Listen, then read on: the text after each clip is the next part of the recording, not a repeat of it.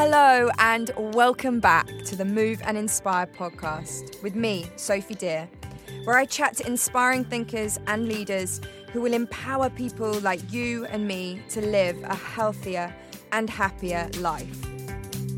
Hi, everyone. Welcome back to the Move and Inspire podcast. I am really thrilled today to be interviewing a great friend of mine, Phoebe Greenacre. She is a wonderful wellness entrepreneur, a business coach, a somatic therapist, and she is living in Bali. So we only met about a month ago, but we've been messaging on Instagram for about a year. Um, so, hey, Phoebes. Hey Sophie, thanks so much for having me. And it's so weird. I feel like we've known each other for a very long time, but we've only probably met up a handful of times. So it's it's nice. It's lovely to have you uh, in my in my kind of friendship circle now. Yeah, it's so great. I feel like um, even though, as you said, we've only been friends for like a month and we've only um, kind of connected a few times, I really do feel like you're really special friend of mine out here. And I think so much of that is because we share a lot of um, similar values and we've had similar paths in terms of changing our lives around, and we're both wellness entrepreneurs. So I think that connection, uh, immediately, you're just so drawn to that. And um, yeah, so I feel very, very lucky that you finally moved out here. So maybe you can share a little bit about like you, who you are, what you do, but also your journey of like how you got to Bali. Sure. So, I mean, originally from Australia, Sydney, Australia, um, have been traveling the world for, I mean, since I, I moved to America when I was 18. So, traveling has been a big part of my DNA. I wanted to do 30 countries before I was 30. And then once I hit 30, I was like, okay, went through a huge breakup, moved to London um, and kind of restarted my my next life chapter or my second life, which was exciting. And I feel like now I'm on my third life, which um, meant that after 10 years of corporate marketing in Australia, moved to London, and then I started my um, more of my entrepreneurial journey managing um, and building m- multiple businesses, which I now, um, yeah, manage uh, on different spinning plates every single day. And then after seven years in London, um, I just had that yearning after being locked down in 2020 and during COVID, just had that yearning to be uh, a little bit more fluid um, and moving around again. So we actually had our bags packed to go to Bali. And when the borders shut in December, so just around Christmas time, um, we had sold everything we had owned. We had two suitcases packed with uh, shorts and t-shirts and bikinis. So there wasn't really many options where we could go. And it was just on the off chance that our friend in kenya rang us and and said guys just like just come to kenya. We're on the beach here. Like it's super secluded. There's no covid here. And so we booked a flight the next day um, and we ended up spending six months in Kenya. We originally thought we'd be there for a month or two, just waiting for Bali to reopen without a quarantine. And then six months later, we're like, okay, it's time to make our journey down under. Um, and yeah, did the quarantine in Jakarta, and now finally here. And we arrived two weeks, um, which was amazing. We had a lot of running around and exploring. Like I've been here 10 times before for long periods of time, but my husband, it's his first time. So we had a fun two weeks and then went into another lockdown. So we're like, yay, another lockdown. But I suppose my resiliency has just grown so much over this last 18 months that, you know, it's, it's nothing that we haven't done before. So, and I can't complain being in a beautiful villa with food on demand, sunny weather. You know, there's worse places you can be locked down in. Very true. I always think like our our quality of life out here is just crazy in terms of the places where we get to live and how easy it is to be creative and um, uh, yeah and find time to do so many other things rather than just work. Like i think I, I think we spoke about this last week. Out of my friendship group i'm someone who works definitely the hardest and i'm actually working the least i've ever worked. And you're someone at who obviously works hard, you're definitely on on that level as well. But there are so many people here who are still making a living, still having a life of freedom, but who are just not, you know, working so crazy hard. They really get to choose their schedules. And um, something that I've decided to make sure I keep telling myself, I keep saying to myself, oh, I'm so lucky I have this. But remembering that I created this life, I think that's really important. Like, and I feel the same for you. You definitely put all the steps in place to create this life. Yeah, I, I actually spent my 30th here in Bali and I had just gone through a breakup and I was sitting by the pool and just like dreaming of the day that I could live in Bali full time, be in love and with be here with my husband and have kids and send them to, you know, a, a really interesting school here. And yeah, so I, I had no idea how I was going to make that happen. Um, you know, when you're brokenhearted, you uh, literally rock bottom, you, you really can't find any way out. So I went back to, uh, to Sydney and bought a one way ticket to London. And it's been seven years in the making, this journey to Bali.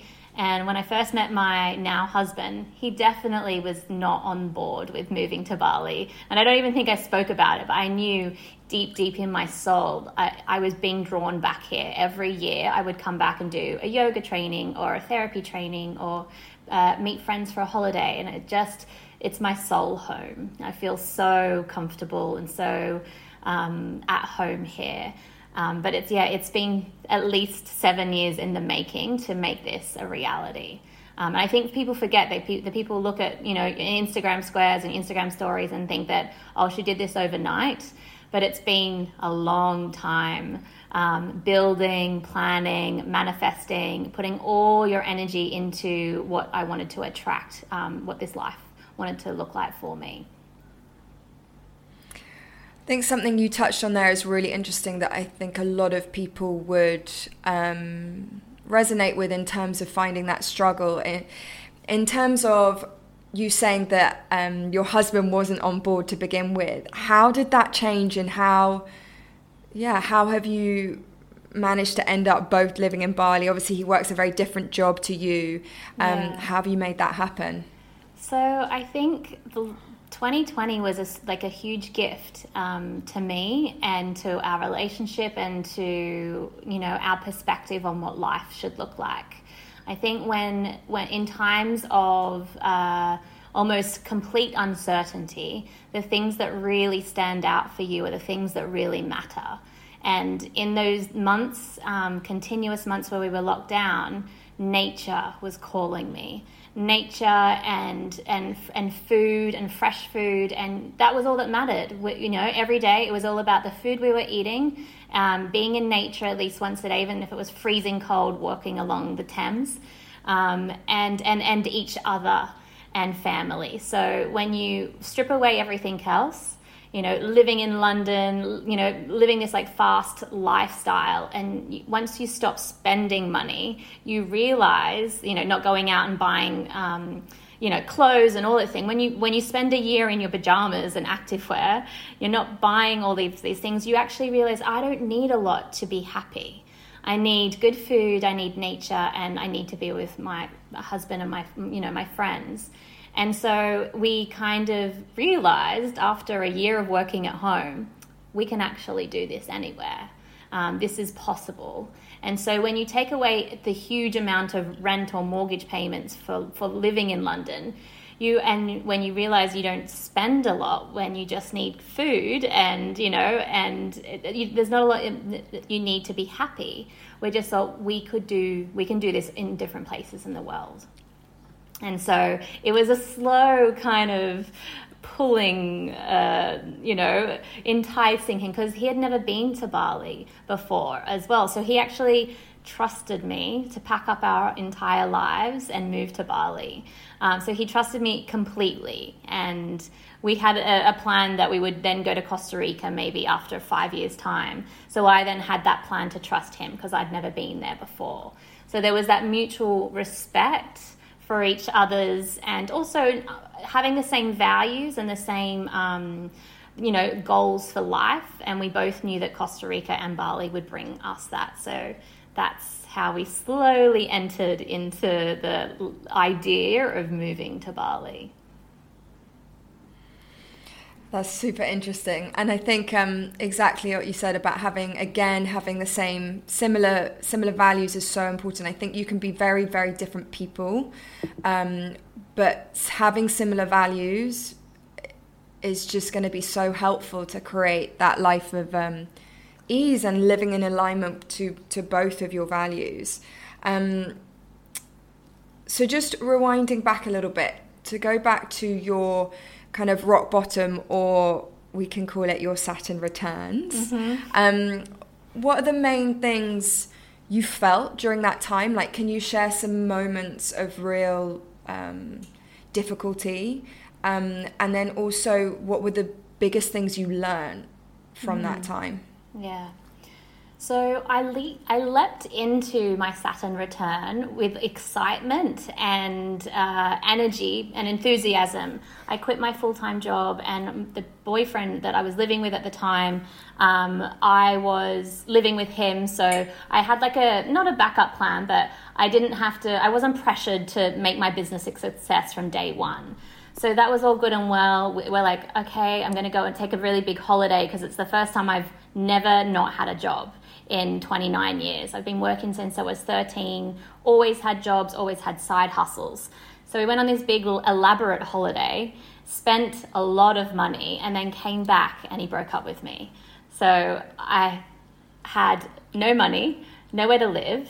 Um, had had no business, you know, business wasn't even off the ground yet, and completely brokenhearted.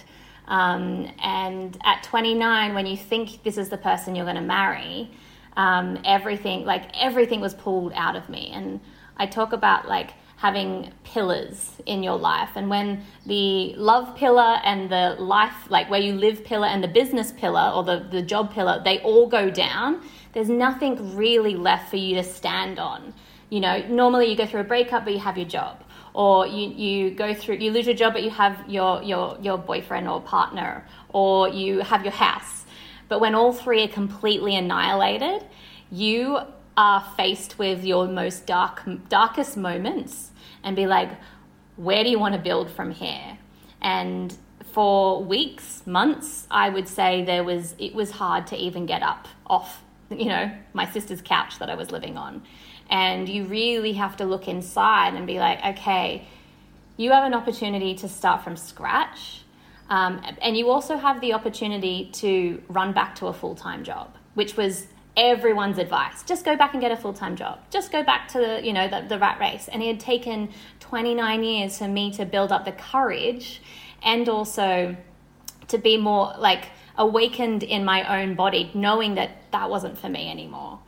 And and it was scary to not have that those you know safety pillars to not have anything to be you know walking places so you didn't spend money on uh, you know on buying petrol and those type of things you know. Just and and at 30 um, was a real hit to the ego because society tells us that we have to have it all sorted by 30. Like, you need to be married with kids and a house and this and that. And I had nothing. I had literally my body and um, my, I suppose, hope for the future. Hope that I could come out of this and crawl out of this black, black hole that I was in. And it was a, I suppose, like the dark, dark soul of the night people call it. Like it was one of those moments it's like this this is it. Like you can either um, create your new destiny from scratch and not people get a lot of time or opportunity to start over from scratch whether you chose to or not.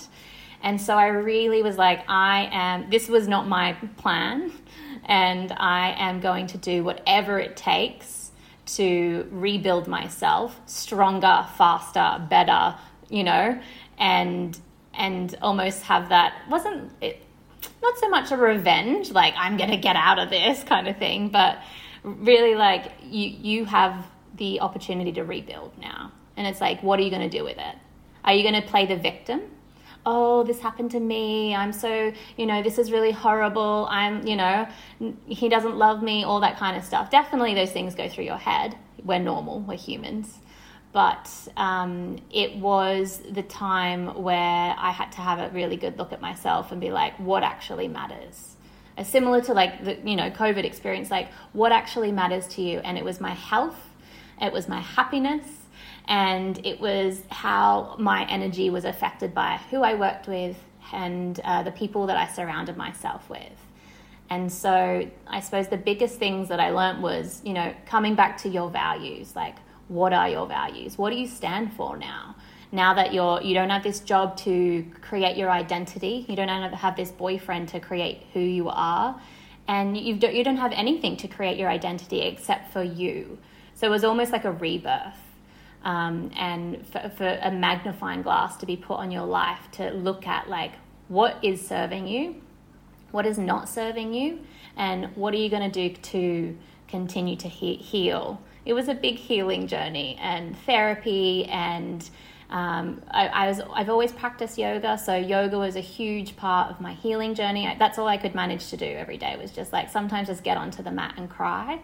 Um, but at least that magic um, yoga mat was a space for me to just be and for me to unravel. And I really started going down deeper into my um, spiritual journey um, because when you do face those those thoughts and those that break that that rock bottom, you start to look real deep inside of you. Um, and I'm so thankful that I went through that because now reflecting on it, I could have gotten myself into a journey or a path which wasn't destined for me. So even though it broke me into a thousand pieces, I like that quote or saying that says I was just lots of different pieces of um, broken disco ball, and I just had to re put myself back together um, to be sparkly again. And that was the journey that I embarked on. Oh, that's so beautiful. I feel like um, uh, it just reminds me. I think it's Mark Groves who says like, "Don't don't deprive anyone of their rock bottom," and it's so true. Everyone who I talk to, because most of my guests have had some kind of big moment where they've really struggled, and then it's created or allowed them to create a much more fulfilling, beautiful, meaningful, purposeful life. Um, I want to ask you about your somatic therapy. Is that was it around this time that you got into your somatic therapy? And would you also be able to explain a little bit about somatic therapy because yeah. I don't actually know a huge, huge amount about it. Sure. So after the breakup, I spent about another nine months in in Bondi and kind of reestablished myself, got clients and that kind of thing. But I just deep down, I needed an escape or a, a redo, a start over. And buying a one way ticket to London felt like a good a good plan for me. And it was actually when I first landed in London, it, I knew I was going to be there, based there for two years, and it was the the only time in my life really that I was going to be based somewhere for a long period of time. So I enrolled in my first yoga teacher training, and that was the start of the journey into somatic therapy because I then continued to do a, an advanced um, 300 hours after my first 200 hours of um, embodied flow, the School of Embodied Flow. And that included um, psychology, somatics, um, uh, and, and, and diving more deep into the, the philosophy um, and, and psychology of body mind connection rather than another set of an asana. So when I when I dive deeper into my advanced level, I didn't want to do another set, like another, like a rocket yoga or, you know, getting you another set of rules. I was like, I don't want any more rules. I want to break open what I already have. And I wanted to go deeper into the mind body connection. And so it was a teacher on this training, Dr. Scott Lyons, who um, was a psychologist and a humanistic psychologist and had studied the body mind connection. He was a body mind practitioner. And so, so, somatic therapy, soma, is the Greek word for the living body. And so, rather than focusing on the mind, which is mostly around um, traditional psychology, you think about the thoughts and CBT and all that kind of thing, and how to replace them and how to be more aware of your thoughts. um, the body mind connection in somatic therapy is knowing where the thought, like seeing where the thought is or the emotion, and then rather than staying in the head, drop down into the body. So, uh, an example is like I might ask a client, like, so you're feeling anxious today. Let's talk about why you feel anxious, first of all. And then after, it's like, now let me cl- let, let's close our eyes and let's drop into where the anxiety is in your body, if that feels okay. And often or not, you know, it might be around the chest, it might be in the stomach. There is always a body uh, sensation that matches an emotion. So I feel sad. Where do you feel like, like I feel heavy here? What color is it? The texture. And you can start to dive deeper into the body, into the soma, um, into the living body, because every trauma, memory, thought, feeling, experience is is is memorized in the body. We hold on to it in the body. It's like this map, a blueprint of our life experience. And when f- people feel at uh, dis-ease or discomfort from emotional trauma, from a breakup, from, you know, different things in their lives, it, it comes back to the body. Yes, you, you can be thinking these thoughts, but it's actually stored in the body. And so we work in somatic therapy to uncover what's underneath the anxiety because the anxiety is the top surface level. It's when you dive deeper, sometimes I can uncover with the client that underneath there might be uh, frustration and anger. And then we dive deeper into why that might be there. And then continuing, depending on how far we can go, because it can be a very emotional experience to relive all of these um, feelings. Sometimes we get right down to the bottom and we've gone through layers of layers and layers and layers of sensations and right at the bottom, we find there is loneliness.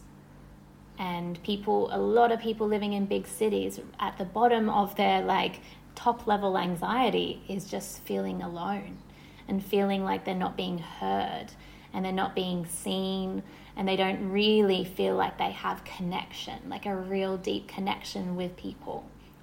And so when you go to a psychologist, you stay very much in the head and you never really uncover that. And uh, my personal experience with traditional psychology is that you keep repeating the same thing. And it just never sat well with me. I never got anywhere. I was like, why are we talking about the same story over again? And I wouldn't leave feeling more frustrated than I went in.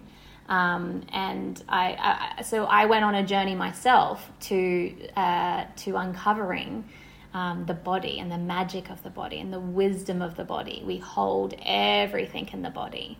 And it, I had somatic therapy sessions myself personally for my own healing. And I was like, stop the clock. Like, this, this is it. This is what I want to help people with.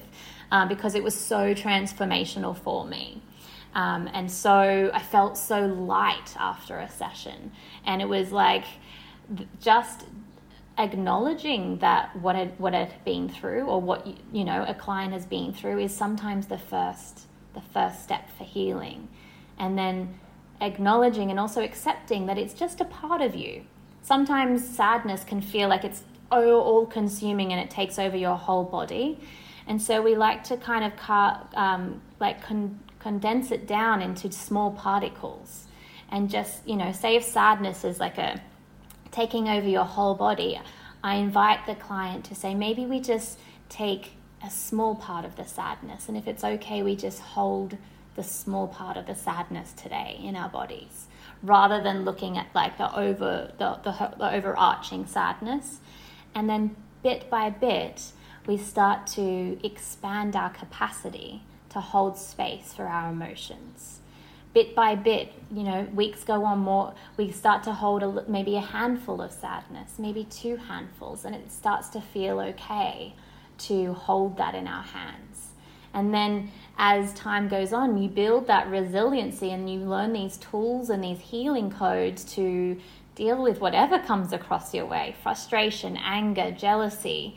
And rather than, you know, I'm sure everyone at home has felt a rush of emotions come over, whether it's like anger or overwhelm or sadness. Um, at, at that rush, that wave can sometimes hit us in the face, and we're like, whoa, like you, you react straight away. So, breaking down emotions to its smallest kind of DNA granular size helps us to slowly build resilience to hold more when the shit hits the fan. Because um, that's when, you know, we need to bring out all of our swords and our tools and our armor. It's when the, when the shit hits the fan. Um, so that we don't feel like the emotions control us, that we can um, control our emotions or hold space for the emotions and doesn't feel too overwhelming. Does that make sense?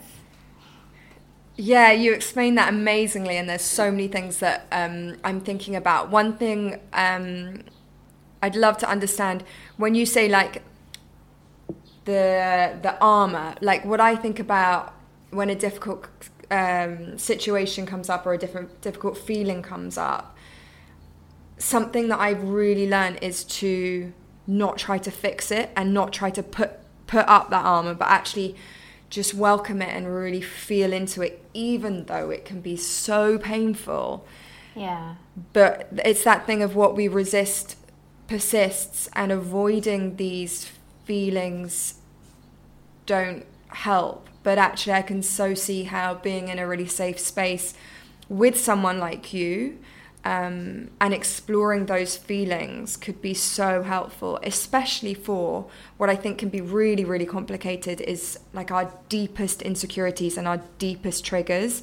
Like, where do they come from? Because, as you say, they can start as like anger, but actually it's loneliness. Or, mm. yeah, so um, any insight on like, yeah, triggers and feeling those triggers and what to do maybe as a start, um, if if someone has never experienced somatic therapy, what could people do as like simple techniques? Yeah, sure. So the biggest thing, like with triggers, is becoming aware of them, right? And we could go through lives like, um, and relationships are such a big trigger for people, you know, because relationships normally the other person triggers you and can point out all of your buttons, right? So it's first of all, it's acknowledging that okay, this is triggering me, rather than denying it, right? When someone like pushes your button, you're like, mm, like that that hurts because the truth hurts, right? So it's it's almost like how can you be a more expanded person or the bigger person to be like, yes, I see what you're doing there. That is a sore spot for me, and I'm still trying to work through why, you know. Um, and that and it's like you're not saying I have all the answers, and you're saying and you're not saying that you know you're denying it because that's also it's just a defense mechanism. When the truth hurts, you're like that's not true. Don't say that. Um, being like, yeah, that's that's that's a really sore spot for me. So I, you know, I, I need to. That's something I need to explore and understand myself. And that takes those words. Takes a lot of energy and a lot of growth to be able to even just step to that next stage of saying, I I understand like I've I've pinpointed that that's a sore spot for me, and that's something I need to like discover and, and go deeper into myself, whether it's through journaling, whether it's through talking through some, with someone, whether it's seeing a therapist, um, or any type of healing that you want to do. And the biggest thing is is just practice you know practice even just saying that in, in a conversation that the next time a conversation comes up and that you're triggered again it's becoming more aware quicker. You're like oh there's that thing again where i feel you know it might be just a deep insecurity um, that that comes up. And so that's it's almost like a message from your body saying knock knock. You need to look at this. This is something that's um, impairing your ability to be in be you and be in your body and be in this relationship. And and you know it can feel awkward and it can feel uncomfortable but growth happens through uncomfortability. Like it's it's not like people that have gone down a healing path it's not all chakras and crystals and lovely yin classes. It is the tough stuff. It is you know, it is the painful stuff. It is the tears and the, the, the pain that you didn't even know you were carrying. Um, it's unpacking your darkest, deepest secrets and insecurities, and it's it's the hard work. Like, and so I, I, I applaud anyone that even wants thinks about wanting to dive deeper into their healing because on the other side once you do get once you do see a bit of light to the other side you're like wow this feels so much lighter to have you know talked through worked through um, and just be more aware of yourself. Like at the end of the day when we're more aware of ourselves we can be feel more comfortable just in our in our weirdness and more comfortable in our insecurities. And you know, it's not like you're ever gonna get be rid of every in, insecure insecurity that you have, but it's been like, yeah, that's an insecurity for me. I'm still working on that, you know. Um, and completely forgot your question, but I've gone on a little ramble. So. No, that's perfect. I think um, a key thing takeaway from that for me is like being um, taking responsibility. Like we tend to put, uh, especially if we're in that victimhood mode, we tend to put um, our problems uh, or blame our problems on other people, or like, why is the universe doing this to me, or you're making me feel like this. And that was definitely something that I had to work on for my triggers. I really thought it was other people making me feel a certain way. And then I realized, oh no, I need to look at myself and I need to work on this. And that's not to say that that person can't help you. Like one of the the best things I did in therapy was, and my therapist actually, she said, I really, really want you to go and do this. But people who are telling you you are too sensitive, ask them not to talk to you like that, but explain it in a way that it's your trigger and that you need their help. Like you're effectively just asking them for help. So you can mm-hmm. be like this this yeah. teamwork, especially as you say, our triggers, our our deepest triggers often come from our partner and the people we are closest to. So holding your hands up and saying, Look, I am taking responsibility for the for my triggers and I'm trying to work them out. But I just I do need your help, and I would really love it if we could find a different way to communicate. I think that's really Completely. important. Communication is key because being sensitive is a gift. And like people have always said, "Oh, you're so emotional, you're so this," and I'm like, "Well, I have an emotional, uh, an open emotional center in my human design, and that is why I find it, you know, I have so much compassion and empathy for people when I'm holding space for them is because that's you know an open center in me. And if I didn't have that em- emotional uh, fluidity or capacity for my own emotions then I wouldn't be able to hold everyone else's as well. So it's almost understanding what your power is as well. Um, and and that only comes through you know healing all your stuff so that then you understand well yes my sensitivity is actually my superpower and now I know that I'm sensitive, I, am going to put other boundaries around and have different communication, different language to protect it, rather than being like, oh, and crying and running away. Because, you know, we've all been there. it's the easiest yeah, and, to run away. And we have the ability to choose who we spend our time with. So it's not to say that someone is being is like a bad person if they trigger you in a certain way, but you can also choose that maybe you don't spend time with those people because it's not helping your growth or um, they are not they're not adhering to your boundaries when you ask them not to talk about your sensitivity or whatever it is. So embracing that we are all different and not comparing and yeah choosing i think we're we've talked about that before really choosing who we spend our one-on-one time with mm-hmm. um, is really important. Super important. I am a, like a sponge with energy. So if people i hang out with steal my energy or drain my energy like i leave them like oh i can't hang out with that person again. Like that was a lot and it's, it's again it's just being aware of how you feel after um, hanging out with people spending time online everything. It's just that heightened awareness helps you to lead on your pathway to who you spend time with how you spend your time um, so that you feel better and good more of the time. Okay, so going back even further, something that you actually amazingly shared with me when we were first chatting, when you first got here, our first coffee together, I remember it well, we could have chatted for hours, um, about um, your one of your previous relationships and getting pregnant. Would you be mm-hmm. able to mm-hmm. share your yeah. story around this? Yeah, so that was the, the, the, the, rock bottom relationship that I was sharing about what, what happened at 29. The first, the first year of the relationship, um, he was always saying, You're too emotional, I can't be this person that you want, blah, blah, blah, blah.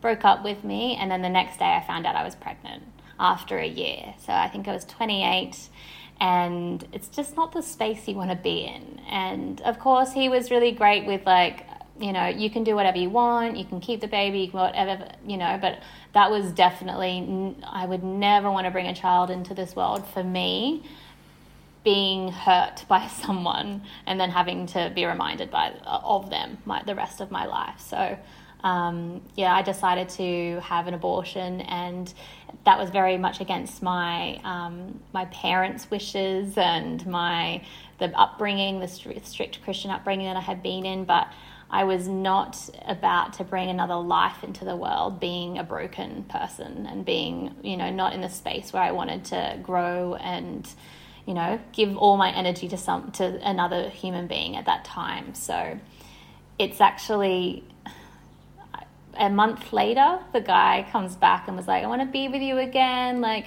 you, uh, watching you go through that, I saw so much strength and maturity and all this kind of stuff. And I was a fool and I went back. But there was boundaries I put up and also prerequisites I put up. I was like, if you want to get back together, you have to go to therapy and and talk about like your you know commitment issues and why you just you know ran off and didn't want to be with me, but then now a month later you do after you've seen what I've gone through. And he agreed to it.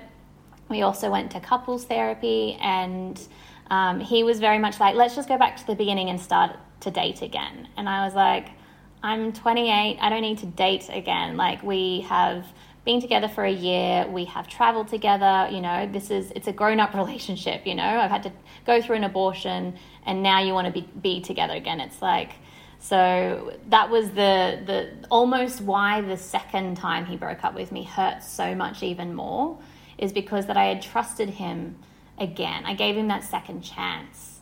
And that is, you know, I'm I'm a quite a strong character and like I don't like to be fooled. And it was almost like he, he fooled me twice and I was just like, how could I be so stupid to be fooled again? after going through that, after he's seeing me like, you know, completely broken into pieces once, and then after a year back together again, he does it again. So I think that's why when the second time it happened, and also I had no job and just quit my job, that kind of thing, that it really smashed me into a, a, a version of me that I'd never seen before. So, um, so yeah, that was a pretty. I think that's why the you know leading up to you know the second time was I was just like I I don't want to be here. I don't want to be doing this. Like this is why is this happening to me? Like why am I like why did I trust him? Why did I go back the second time? All of the like questioning my myself, like my um my almost like my judgment. Like how could you have like why didn't you see through his facade or see through his, you know, lack of being honest. Um, and yeah, waited for that moment of complete vulnerability to break up with me again. But I suppose I could have gone two ways. I could have like hated men for the rest of my life, um, or chose to forgive and um, be smarter the next time around and lay things out on the table when I met the next person I dated. And that definitely happened and was the reason why my current, um, my husband, is why we broke up three years into our relationship. Um, because I laid it all out on the table when we first met. This is what's just happened to me. This is a very, you know, this is a very uh, deep experience and I'm looking this next, you know, the next person I date is is, is going to be serious. And so I laid that all out on the table. I'm I'm looking for marriage, I'm looking for kids, I'm looking for this grown up relationship. I don't need this, you know, young 20s dating thing anymore. And so after 2 years together, I kind of gave him a year's warning. I was like, okay, it's been 2 years, you know, you know, you know, I'm turning 33 um, it, you know, I'm, you know, I want to move on with my life. Like, let's in a year's time, let's like buy a house together, let's get engaged, or you know, have a baby, something. Like, let's do the next step. And then year three comes around, and it just so happens that I'm in Bali doing a, a, a mind training for embodied flow. So it's all about learning about the mind and emotions. And I was there and I just realized I had this light bulb moment. I think I picked up a journal from the year before to bring on the trip to use as like my notes. And I read a diary entry saying, like, it was like saying how unhappy I was that, you know, all of these things I was writing down. And I was like, how, how are you being fooled again? Like, why are you still here? Like, you've been here, you've been hurt before. Why are you in this relationship that's not serving you? So I flew back to London and broke up with him and was the one of the most empowering things I've done as an adult because as soon as I walked out of it, yes, it was like the hardest thing I've ever had to do when you breaking someone's heart that you love. Um, and it wasn't like we fell out of love; we just we weren't on the same trajectory anymore. Um, we weren't we weren't seeing eye to eye on so many things, and so leaving that relationship and going back to being a single person and um, moving across to the other side of London and starting over again at 34, all my friends and family were like, this is the wrong thing to do. You know, you should be having children. Like, why are you breaking up with him? He's a good guy. I was like, he is a good guy, but we're just not on the same page anymore. And it's bringing my energy down. Being aware of how I am around him, I was feeling suppressed and uh, feeling like I couldn't be the loudest, wildest, the weirdest version of myself. Um, and I was almost dimming my light to fit in and to be the person that you know that he was happy with or okay with. And as soon as I let go of those leashes, that cage, I just was able to grow and expand into the weirdest version of myself so far. And that felt amazing. It was almost like a jack in the box. I had popped out and was able to just be the the most uh, yeah expanded expression of myself. And that kind of continued on for six months. We went our separate ways. We didn't talk. We didn't nothing. I actually rang him at one stage to say i'm dating someone else. I just want to let you know so you don't see on social media. And that was a hard conversation to have as well because the the conversation didn't go down as I thought. I, you know, I thought I was being polite and that kind of thing. There was a lot of anger and that come that was thrown back at me but you know we, we all deal in different ways. And then six months later after our like breakup we ran into each other. Um, you know we used to live shoreditch way and then this was in fulham way that we ended up running into each other on the train station completely by accident completely by just you know destiny fate whatever.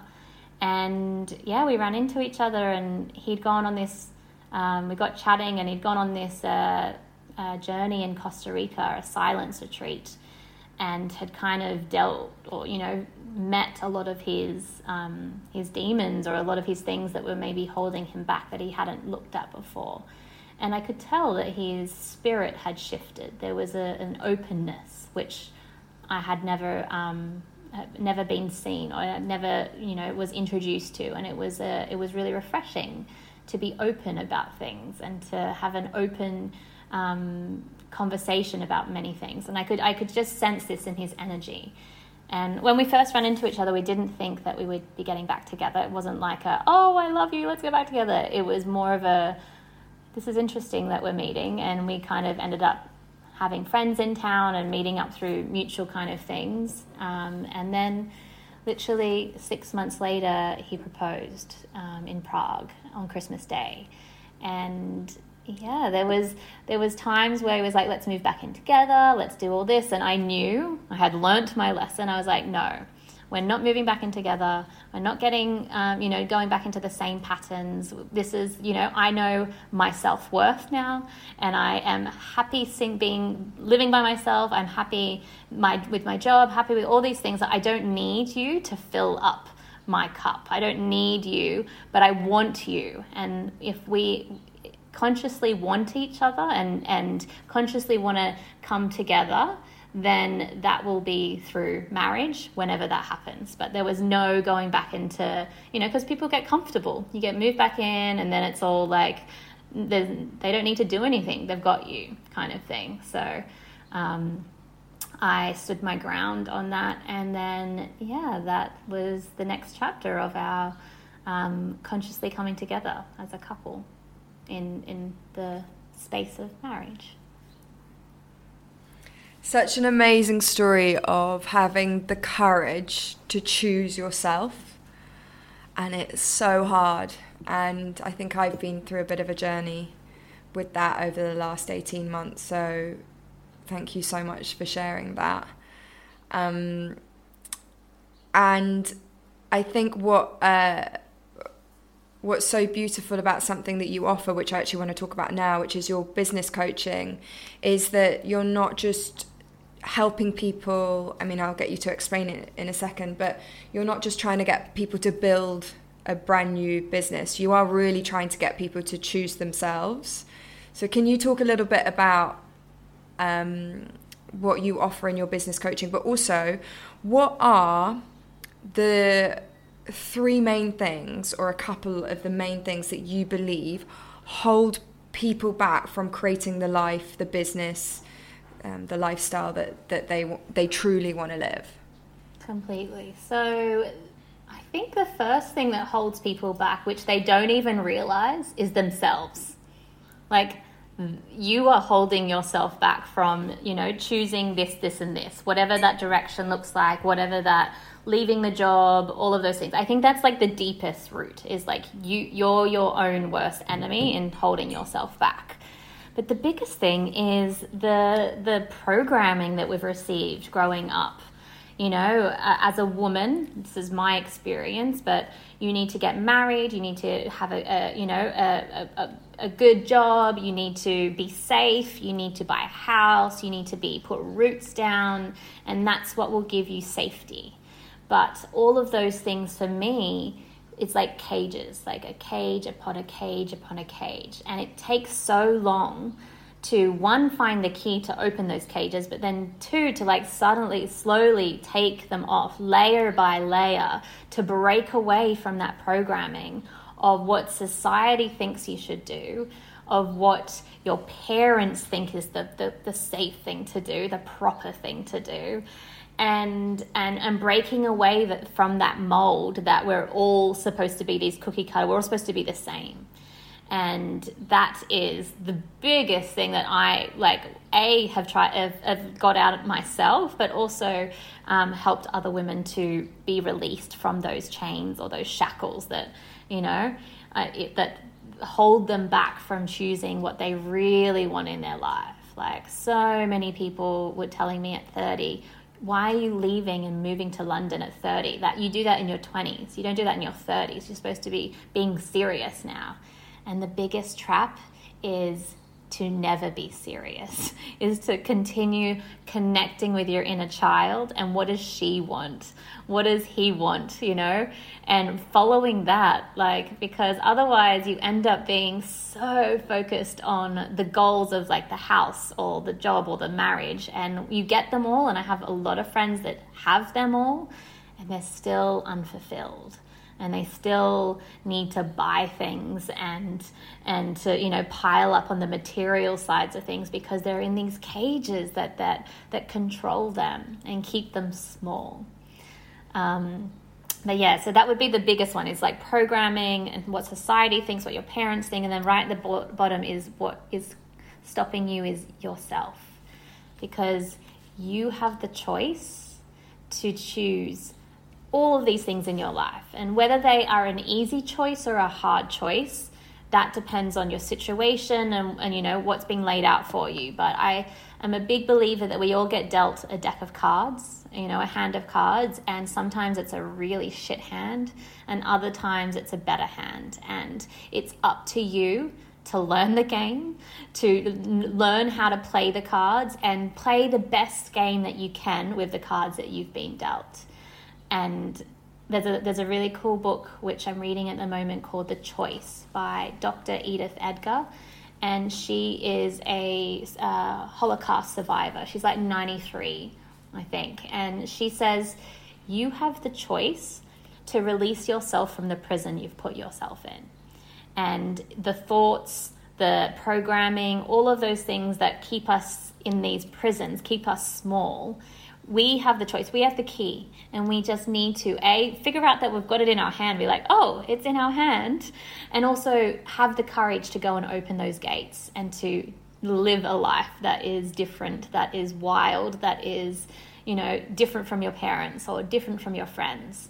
And it's it's hard because people look at you and say why are you doing that? Like why are you outside why, why, why did you do something different? Because it's different, people often feel scared and they feel fearful for themselves. They're like, what, why are you taking this different pathway? And it's nothing to reflect on ourselves. It's actually to do all to do with their journey because it's, you know, their insecurities. Like, why would you do that? That's so scary. But when you learn to let go of all of those programming and conditioning and what society thinks, I give a big middle finger up to them, up to those programming, because that's going to keep you exactly where you are. That's going to keep you in that job, in that relationship, in that city, in that country. And when you want to be brave and face the fear and do it anyway, that's when life starts to get interesting. Yeah, and um, firstly, that book is incredible the choice. Um, I will link it in the show notes.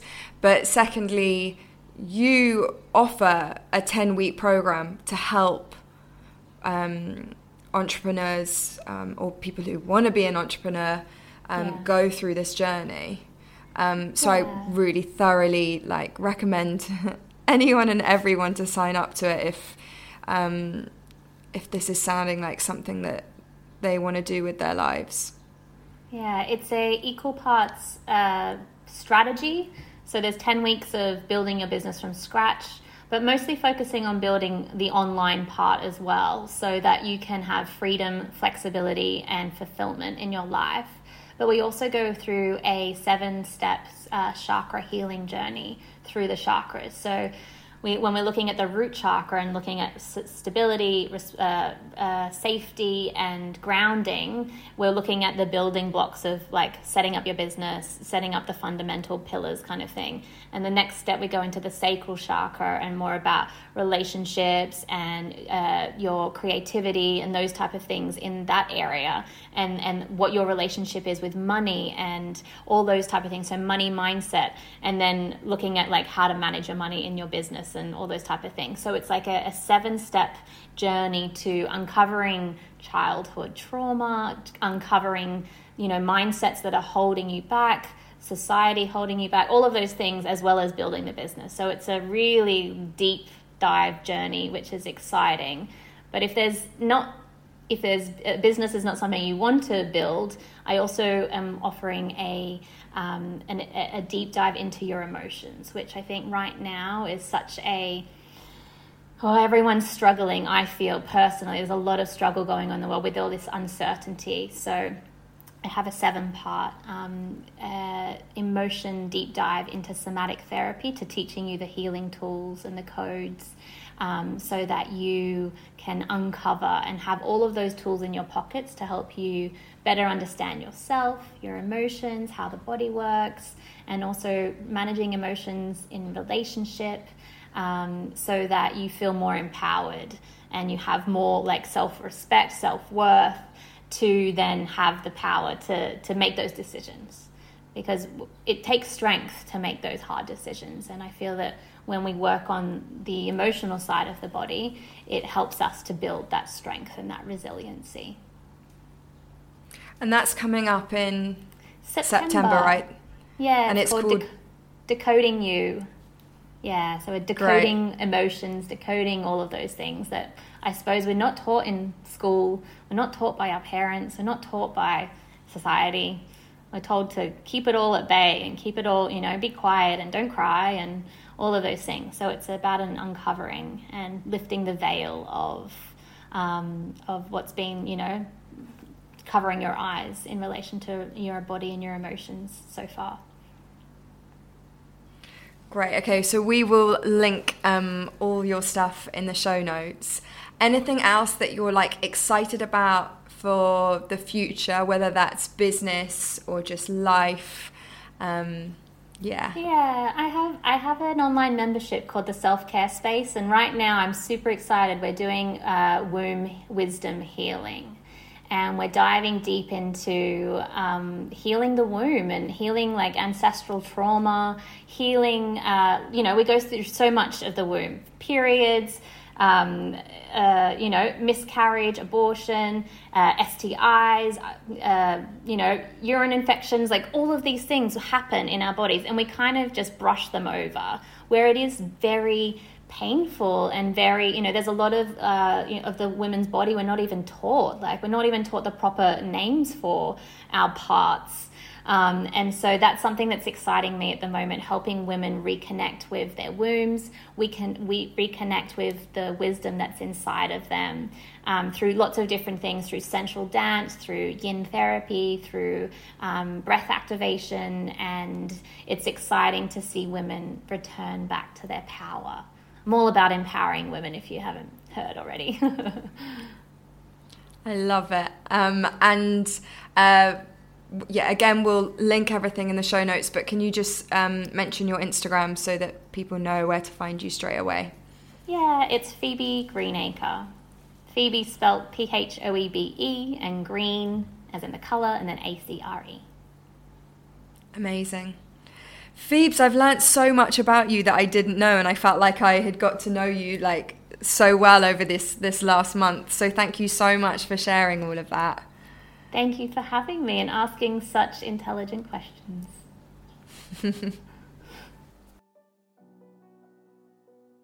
I just want to take this opportunity to let you know about my Move and Inspire membership. My online membership is for those ready to commit to moving and meditating regularly.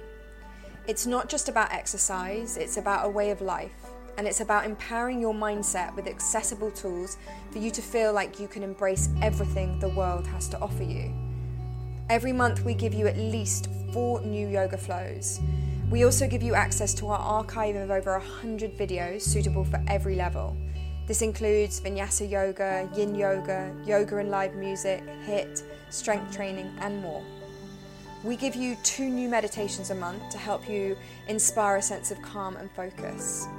We also have an archive of over 50 meditations exploring topics such as letting go, gratitude, acceptance, learning to surrender, imposter syndrome, compassion, and kindness. Our community provides a private space for members to share their stories, recommend podcasts, books, and inspiring quotes.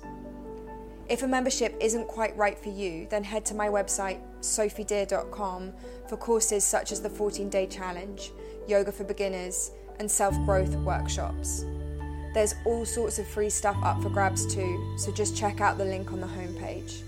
We would love to have you as part of the tribe, so check out the links in the podcast notes.